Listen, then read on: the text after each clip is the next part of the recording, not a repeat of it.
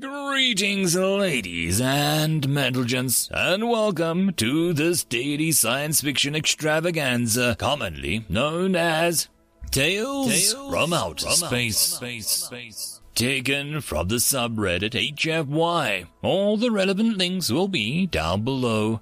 And, as always, I hope that you enjoy. And if you do, please consider supporting the channel. On to the science fiction. Story number one. I told you so, written by fools like me. To Frunga from Bleakle. Subject, hear that news? Hey, those Mandelbrot enhancers I shipped to you a few weeks back aren't gonna make it in planetside Apparently, a human-owned supercarrier had a warp drive go supercritical. I guess that a ship that big must have more than one of those. The resulting explosion destroyed several freight haulers at the spaceport and the supercarrier was moored at. One of those happened to be carrying the enhancers. Just my luck, right? All the major trading hubs they could have stopped at, they chose that one. Anyways, I'm sure that a tragedy of this magnitude will make the galactic news circuit. I should probably care more about the lives lost than some shipping crate. I mean, a warp drive went kablooey. That could probably take out a continent if it happened on a planet. But those things are hard to get a hold of, you know. Of course you do. That's why you asked me for them. I don't know how long it'll take to clean this mess up. They've got to clear all debris out of the local space. More importantly, I don't know how long it'll take for me to collect my insurance. Tragedies like these happen every so often, and the owners of the at-fault ships always fight tooth and claw against the recompense. Hopefully, my insurance company will put out their lawyers on the line. I don't want to have to go through the trouble of filing the cross-species civil courts. The tracking number still says on its way. What a joke. All the best, Bleakle. To Frunga from Bleakle. Subject, whoa, that was fast. I've already received payment on my insurance claim, and I ordered another set of enhancers to be delivered to you via a slightly different route. I guess I didn't expect the Terran fleet, that's the name of the human space navy, to immediately compensate the contents of all the freighter ships that blew up. The paperwork already went through and everything. And, and, get this, only two people died. Two unlucky human engineers that had been working on the area when the warp drive exploded. Isn't that incredible? All the freighter ships were unmanned, of course, so no one died there.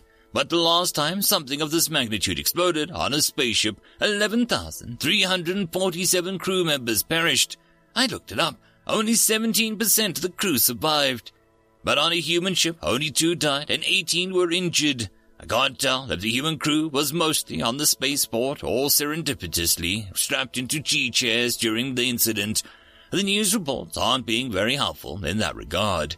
What they are reporting is that the personal apology of the human fleet admiral gave during the press conference today, considering the cost of the repairs to his ship that compared to the dozens of so glorified warehouses, I'm surprised he could act so cordial. He actually seemed concerned that this event could sour the opinion of human-built ships, and he insisted that this was isolated incident Maybe because this was their first major incident, the humans are being extra cautious. Also, there's supposed to be an intergalactic investigation, as usual, but the humans bound to perform their own internal investigation as well. Don't know about you, but I find this whole thing extremely interesting. There's something about these humans I just can't put my claw on. Anyhow, I'll keep you updated, whether you want it or not. Beagle. To Frunga from Beagle. Subject, why do things explode anyway? Glad to hear your package arrived safely this time. Since the investigations are still ongoing, I decided to do a bit more of my own research into the previous warp drive failures. The broad strokes are mostly what I remember from the occasional news stories. Heat death counts, extensive collateral damage, lengthy legal battles, and sometimes new galactic safety laws passed. The enforcement is generally left to the individual governments. That is to say, it's infrequent. That's probably why accidents continue to happen on a semi-regularity. Here's an example. An Atorian mobile starbase was orbiting one of their outlying colonies, monitoring their space for pirates, when a critical core failure caused an explosion to briefly outshine the local star. A large temperature spike preceded with a month of unusual readings caused a runaway reaction that ended with an explosion. There was no automated failsafes to disengage the core after the temperature spike was detected. No emergency venting procedures were in place to direct the explosion away from the populated areas of the ship. In fact, populated areas of the ship seemed to be clustered around the warp core, taking advantage of the excess heat it normally generated to help maintain a comfortable cabin temperature. All of this might not have been an issue if someone had investigated the unusual readings from the core, but the guy whose job it was to do so had been fired three years earlier and had never been replaced.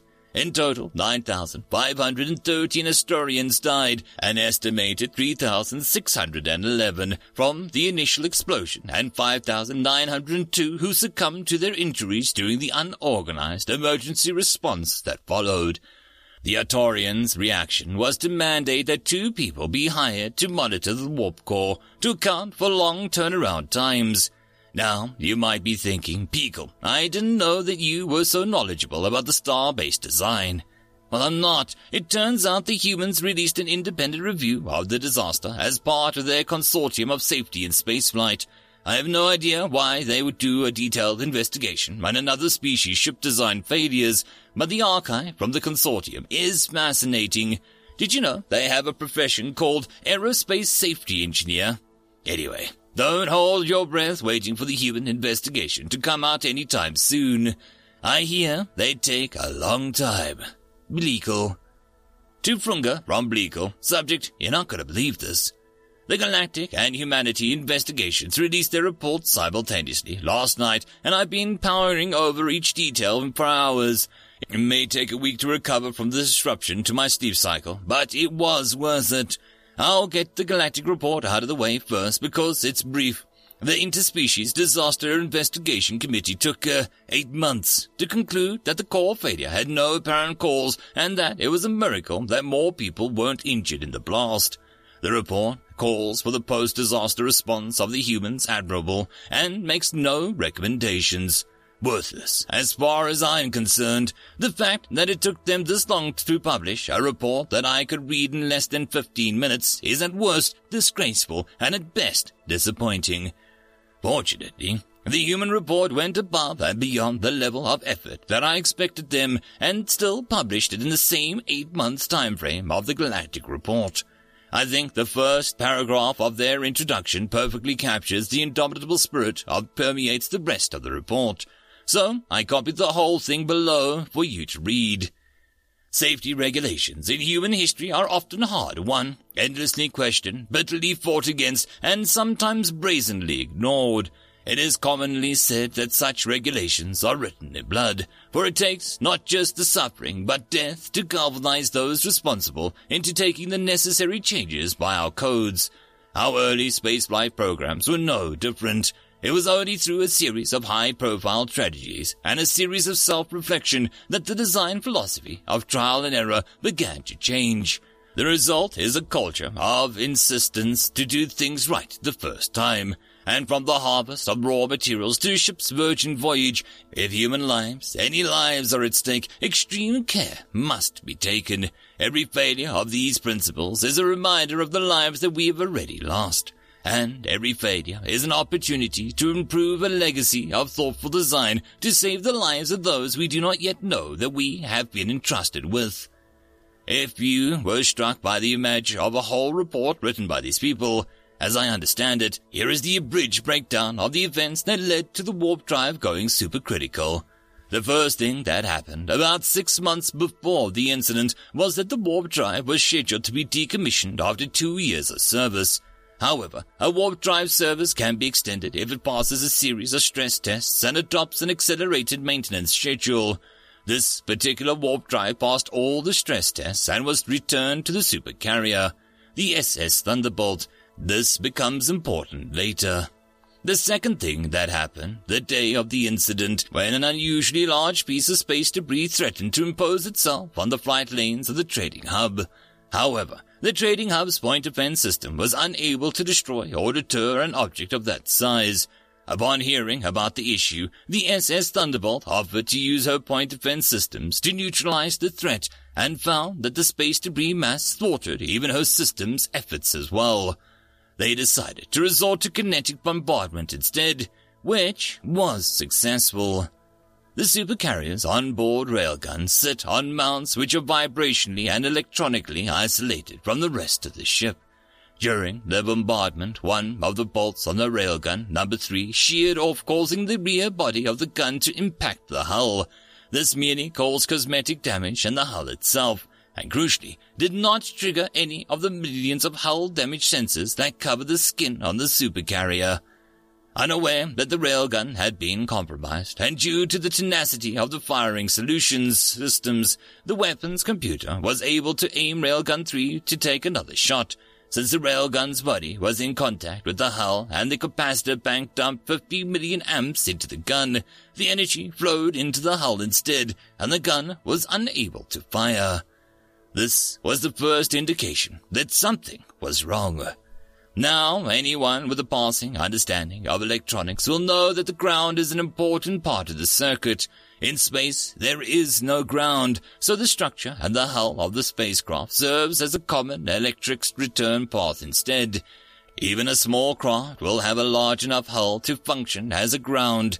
When Railgun 3 whose energy was dumped into the hull, the fundamental relationship of the ground part of the circuit for the spacecraft was changed. Now, even the metal of the ship's structure doesn't have a zero resistance, and the energy would dissipate eventually.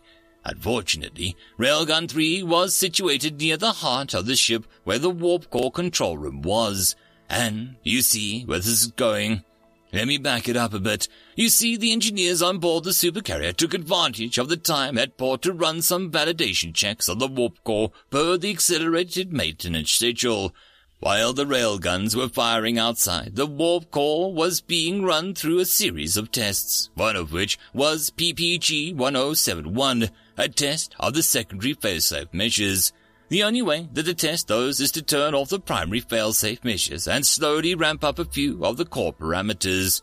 As a precaution, the warp drive is only minimally engaged while running this test, the fact that the investigation committee credits with saving many lives. The crux of the incident came during the validation test when one of the secondary fail-safes failed to trigger. This was a huge red flag and the reason to abort the test, which the warp engineer attempted to do. As fate would have it, at the moment the engineer entered the command to abort the test, an inordinate amount of energy from the railgun surged through the ground connection and fried the controlling hardware from the warp core. With the primary failsafe off, the secondary failsafe struggled to contain the fission reaction. It is at this point that the report starts to get a bit speculative territory, based on the temperature of the energy profiles of the warp core, at least before the sensors were destroyed. The committee believes that there was a hairline fracture in the containment chamber that acted as a nucleation site for the fission of exotic matter. And, a long story short, a runaway reaction caused it to explode. This series of unfortunate events is what the report calls a cascade of failures. If any one event had not happened, the warp core probably wouldn't have exploded. My first reaction was to blame the event that started it all, the bolt that sheared off the railgun. But the humans, they blamed everything and changed everything. The manufacturer of the bolts was investigated and found to have known that this weakness and the issued a recall on any lots of those bolts. However, the contractor who installed the railguns had failed to send all the faulty bolts back. The contractor claimed this paperwork associated with the shipping containers and they received was incorrect. They are currently standing trial for gross negligence. In addition, the humans have redesigned the railguns to send a small burst of power just before the main capacitor bank discharges. If that power isn't detected in the rails, the railgun won't fire. The skin of the supercarrier has also been redesigned to feature a mesh of pressure-sensitive wires instead of point sensors used previously. Everything about the warp drive has been changed as well. The service extension tests have been temporarily suspended until they can be expanded to cover this kind of failure. And the controllers have been rewired to the ground of the ship in more than one place. Finally, The PPG 1071 test has been reconfigured so that if the test does fail, it automatically aborts to prevent damage to the core. No need to wait for the engineer to act. With this level of care and attention to detail, I'm surprised that humans aren't a bigger player in the galactic economy. If there's one thing that I've learned from all of this, the reliability of human engineering is exceptional and built on lessons learned in the past. I went ahead and bought several hundred shares of stock in human shipbuilding companies. I think they're about to see a big boom in the market. I encourage you to invest as well. Bleakel. To Frunga from Bleakel. Subject. I told you so. End of story. And that, my friends, concludes this dose of science fiction fun.